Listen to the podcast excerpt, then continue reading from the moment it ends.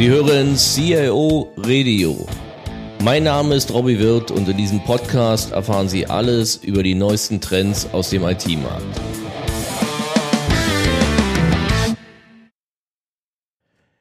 Herzlich willkommen zum Teil 2 unserer Podcast-Episode IT-Sicherheit, alles, was CIOs darüber wissen sollten. Ähm, für alle die, die direkt in diese Episode reingesprungen ist, nochmal der Hinweis, es gibt einen Teil 1. Darin haben wir erstmal grundsätzlich diskutiert, was unter IT-Sicherheit verstanden wird, wie sich das Ganze zum Thema Datenschutz abgrenzt und welche ja, Anforderungen an Betreiber von IT-Infrastrukturen stehen. Ähm, in diesem zweiten Teil wollen wir uns jetzt mit dem Thema Information Security Management System beschäftigen. Wir wollen diskutieren, inwieweit ähm, die IT-Sicherheit in den bekannten Standards ISO 2701 und BSI Grundschutz verankert ist und diskutieren zum Abschluss auch nochmal die Funktion des Information Security Officers im Unternehmen. Ja, und unser Gast heißt heute Roland von Gehlen. Roland, auch zum zweiten Teil herzlich willkommen. Und ich denke, wir steigen direkt mal in die Fragen ein. Wie gerade gesagt, haben wir ja im ersten Teil uns erstmal allgemein mit dem Thema IT-Sicherheit beschäftigt. Ähm, es gibt ja so ein paar Spezialthemen. Und eins, was zurzeit sehr stark durch die Presse geht, ist das Thema oder durch die Medien auch Information Security Management System. Kannst du da mal ein paar Worte zu sagen und erklären, was dazugehört, wie das ins Unternehmen eingebunden wird und was eigentlich darunter zu verstehen ist? Ja, also ein äh, sogenanntes ISMS, äh, also Information Security Management System, ist ein Managementsystem zur kontinuierlichen Überprüfung und Erfüllung von Anforderungen sowie Begrenzung von Risiken. Dabei können die Anforderungen natürlich einmal gesetzlicher Form sein, vertragliche aus SLAs oder Kundenanforderungen oder eben, wie bereits auch erwähnt, äh, Versicherungen, die mir gewisse Anforderungen stellen. Äh, aber auch sonst können interne und externe Anforderungen dazu führen, dass ich sie äh, bei meinem Sicherheitskonzept berücksichtigen muss. Auf der anderen Seite muss ich dann ein, über diese Anforderungen ein Risikomanagement legen, dass, dass ich sozusagen äh, Risiken möglichst vermeide, sie äh, ja vielleicht auch übertrage, äh, dadurch, dass ich äh, eine Versicherung abschließe ähm, oder ähm, also reduziere, vermeide, übertrage und dann den Rest eben tatsächlich mir dessen bewusst bin und das dann akzeptiere. Risiko liegt immer dann vor, wenn eine vorhandene Schwachstelle durch eine Bedrohung äh, betroffen ist. Dieses Risiko ist natürlich nie absolut, sondern muss unternehmensindividuell ermittelt werden und auch eingeschätzt werden. Wenn ich zu den Grundlagen für ein ISMS komme, so ist das insgesamt ein revolvierender Prozess aus einer Start- oder Planungsphase, wo ich mir genau überlege, was will ich eigentlich absichern, ähm, mit welcher Risikomethode und welche Maßnahmen will ich mit welchen Maßnahmen will ich die Risiken reduzieren. Das ist sozusagen meine Planungsphase. Dann muss ich diese Maßnahmen umsetzen.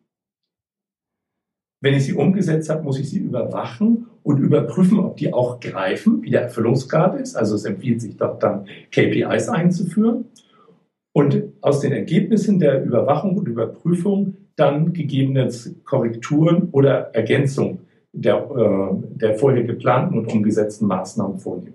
Und dieses, diesen Kreislauf, den muss ich äh, permanent durchlaufen. Das heißt, das, das ist ja, das aber ein, ja. das ist ein Prozess oder eine Methodik, das ist jetzt kein Tool in dem Sinne, sondern ich lege das quasi fest und habe dann so, es gab ja auch mal eine Zeit lang im Bereich da Compliance und Governance, so diese Points of Control, ähm, wo ich dann regelmäßig gewisse Sachen einfach überprüfe und an gewissen Stellen vier Augen Betrieb mache.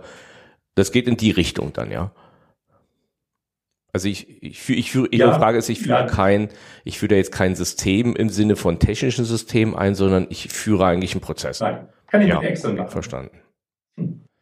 Also wirklich, ähm, ich, ähm, ich muss mir wirklich überlegen, äh, was muss ich, äh, wo habe ich meine Risiken, ähm, wie werte ich die Risiken ein, welche Maßnahmen ergreife ich dafür, hm. die Maßnahmen muss ich umsetzen, die Umsetzung, äh, wie gut die greift, muss ich überwachen. Das muss ich mir angucken. Äh, und dann eben Korrekturen äh, vornehmen, wenn die Maßnahmen äh, nicht so greifen, wie ich es mir vorgestellt habe, oder wenn sich der Prozess verändert hat oder äh, Neuerungen äh, kommen, dann muss ich natürlich immer diese Maßnahmen wieder anpassen und dann bin ich sozusagen wieder in der Planungsphase. Das ist sozusagen. Ab welcher Unternehmensgröße würde sich das aus deiner Sicht, äh, sag mal, oder würde es aus deiner Sicht Sinn machen, so ein derartiges System einzuführen? Äh, von der Unternehmensgröße würde ich es nicht abhängig machen, sondern ich würde es davon abhängig machen, wie wichtig gewisse Informationen für das Unternehmen sind. Also wenn äh, mein Geschäftszweck ähm, dadurch gefährdet ist, dass bestimmte Informationen an die Öffentlichkeit kommen, ähm, gestohlen werden, äh, verändert werden, ähm, dann äh, muss ich mir für so, ein, äh, für so einen Bereich dann schon ein, ein ISMS überlegen ähm, immer nach dem Prinzip Think Big, Start Smart. Ähm, man sollte sich den wichtigsten Bereich raussuchen, für den ein ISMS installieren. Das muss nicht immer gleich das ganze System sein, sondern eher ein kleiner, überschaubarer, aber wichtiger Bereich. Hier enge Grenzen ziehen, dort Risikomatrix, Maßnahmen überwachen mhm. und nachbessern. Und wenn das funktioniert, kann ich das sukzessive ausweiten äh, bis zu dem Punkt, wo ich sage, so, okay, das, das reicht jetzt. Vielleicht auch aufs äh, gesamte System, aber im Zweifel wird man irgendwann, wird der Aufwand äh, größer als der Nutzen ist für den äh, zusätzlich Einzug. Das heißt, wenn ich nochmal zwei Beispiele so bringen kann, das eine wäre sicherlich unsere Bank mit was weiß ich, Millionen von externen Privatkunden, vielen Transaktionen, vielen Schnittstellen zur Außen, Schnittstellen zu anderen Banken. Das wäre quasi das, wo sich das lohnen würde. Und auf der anderen Seite ja, ich nehme ja vielleicht mal ein Beispiel, sag mal, so ein Baustoff-Großhandel, der irgendwie gefühlt, was ich zehn Kunden hat. Natürlich müssen deren Daten auch sicher sein. Aber da ist natürlich jetzt mal verglichen würde für den so ein System mit allen Risikoprüfungen eigentlich überhaupt keinen Sinn machen. Der muss einfach aufpassen, dass er eine vernünftige Firewall hat und sag mal, mit Passwörtern vernünftig umgeht und dann, dann reicht es. Ja, ja, nee, völlig, völlig richtig. Also ähm, ich, äh, das Unternehmen muss schon eine gewisse Größe haben und die Daten müssen schon relativ sensibel fürs mhm. Unternehmen sein.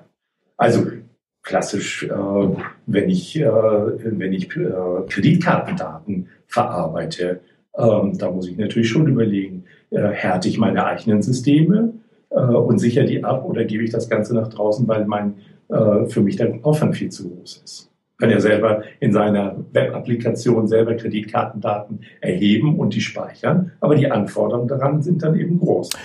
Ähm, Roland, lass uns da vielleicht nochmal zu, zu zwei so gesetzlichen oder zwei Regularien kommen. In dem Thema oder Zusammenhang mit dem Thema IT-Sicherheit taucht ja immer wieder die ISO 2701 und der BSI Grundschutzkatalog auf. Kannst du dazu vielleicht noch ein bisschen was sagen, wie das zusammenhängt und was beide im Prinzip im Bereich IT-Sicherheit regeln oder? Ja, also beide, beide betreffen den Bereich äh, Informationssicherheit. Also es geht nicht nur um ähm, äh, elektronische Datenverarbeitung, sondern auch um äh, Gebäudesicherheit und äh, Sicherheit von Dokumenten bis hin zum Schreddern ähm, von, äh, von nicht mehr benötigten Informationen. Also auch die äh, die sensiblen Daten in Papierform. Ähm, und äh, beide haben sozusagen eigentlich einen Rahmen, der Sicherheitsmaßnahmen äh, vorgibt, äh, was ich machen kann, um meine Informationen zu sichern. Der BSI Grundschutz äh, hat Sicherheitsmaßnahmen konkret gefasst äh, und man kann dort direkt nachgucken, was zu tun ist und das steht dann auch drin relativ umfangreich. Man muss es aber nur, nur abarbeiten, während die ISO 27001 ähm, Sicherheit, die Sicherheitsmaßnahmen weitergefasst sind und sozusagen Vorschläge gemacht werden, ein, ich sag mal, ein Rahmen gegeben wird, Leitplanken, äh, wie ich äh, meine Informationssicherheit betreiben kann. Das ist so der wesentliche Unterschied. Ähm, BSI ist für öffentliche Stellen, glaube ich, verpflichtend. Ähm, Ansonsten ein Unternehmen kann sich entscheiden, ob ich ISO 27001 oder nach BSI Grundschutz gehen kann. Ähm, ja, wieso entweder oder, also wieso entweder äh, 2701 oder BSI Grundschutz? Ja, das ähm, hängt so ein bisschen davon ab. Also für einige Stellen ist der BSI-Grundschutz verpflichtend, also für Behörden und öffentliche Stellen. Ähm, und ansonsten hängt das da so ein bisschen davon ab, was passt besser zum Unternehmen. Weil die, der BSI-Grundschutz gibt sozusagen klare Regelungen vor, wie ich es zu machen habe, lässt also keinen rechts und links so wirklich zu.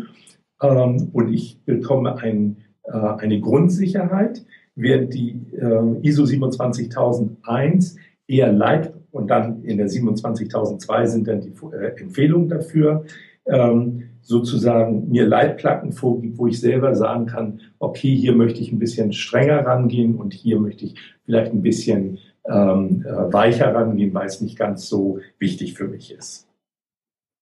Man muss das also sozusagen in, in der jeweiligen Situation mit äh, den Verantwortlichen absprechen, was für die, äh, was da wichtiger oder besser passt entweder die ISO 27001 oder der BSI Grundschutz.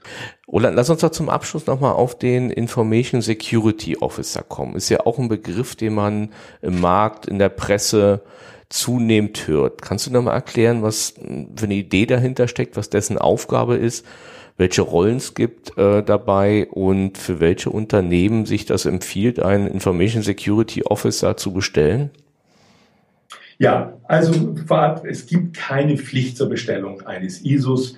Ähm, das ist die Kurzform eines Information Security Officer. Also der ISO besteht keine äh, Bestellpflicht, anders äh, im Gegensatz zum Datenschutzbeauftragten. Aber es empfiehlt sich ähm, für Unternehmen, einen ISO zu implementieren, äh, weil der letztendlich ähm, die Sicherheit meiner IT mit im Auge hat. Das heißt, er ist sozusagen der Anforderungsmanager für IT-Sicherheit in meinen Projekten.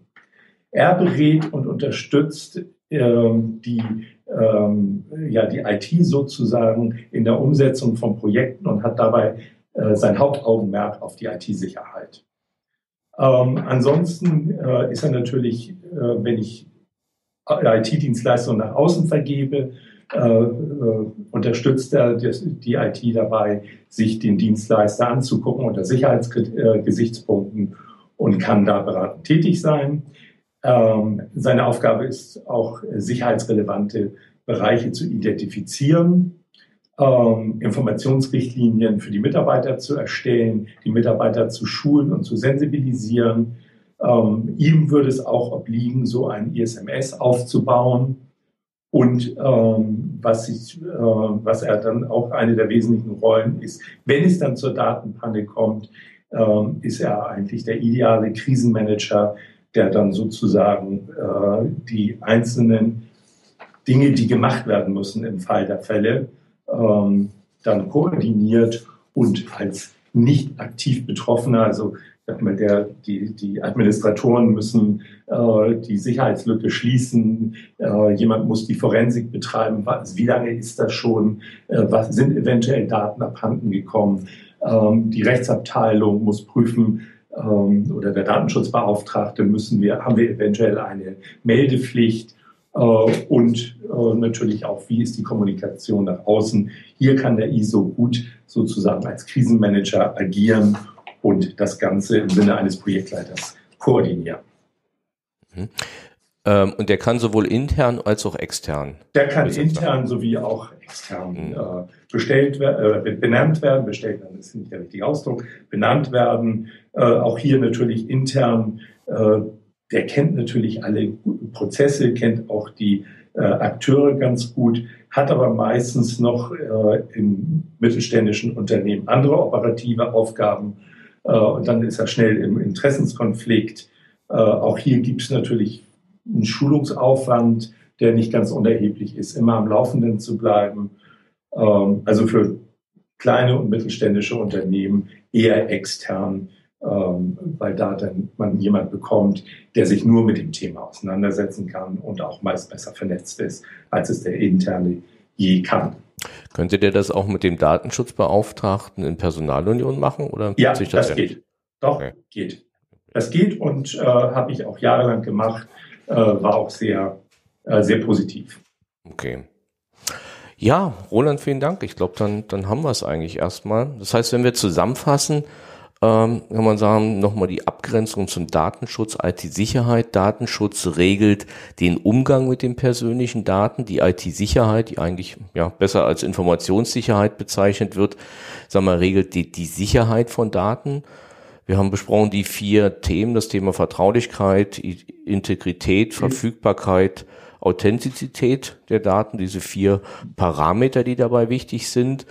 Wir haben mhm. das, das Thema, die Regelung dazu sind die ISO 2701, BSI Grundschutzkatalog, zertifizierbar empfohlen für Provider, ähm, für Unternehmen nicht unbedingt. Ja, und ich meine, was sollte der CIO machen? Im Prinzip, sag mal, sollte er sich um kompetenten IT-Security Officer oder IT-Sicherheitsofficer kümmern, der letztendlich dann einerseits die IT-Sicherheit sicherstellt, aber eben auch im PAN-Fall, sag mal, sich um die Analysen kümmert äh, und eben, je nachdem, wie groß das Unternehmen und die Anforderungen sind, auch das Information Security Management System einführen würde. Ja, und möglichst bei sich direkt aufhängen. Ne? Einfach um die Information aus erster Hand ungefiltert und äh, objektiv zu bekommen. Roland, dann vielen, vielen Dank fürs Interview. Ja, gerne, Robin. Ja, und mir bleibt dann nur noch der Hinweis auf die nächste Episode, die Episode 12 unseres CIO-Radios. Da haben wir Lorenz Müller, den CIO der Bauerfeind AG zu Gast und wir werden über die Digitalisierung im Gesundheitswesen reden, konkret über ein ja, sehr großes Projekt der Bauerfeind AG, wo sie quasi die gesamten sagen wir, Geschäftsprozesse von der Bestellung bis hin zur Auslieferung digitalisiert haben. Plattformen wie SAP, Hybris, Product Information Management Systeme werden dabei eine Rolle spielen. So. Ich hoffe, wir haben damit Ihr Interesse geweckt und ja, freuen uns, wenn Sie das nächste Mal wieder einschalten.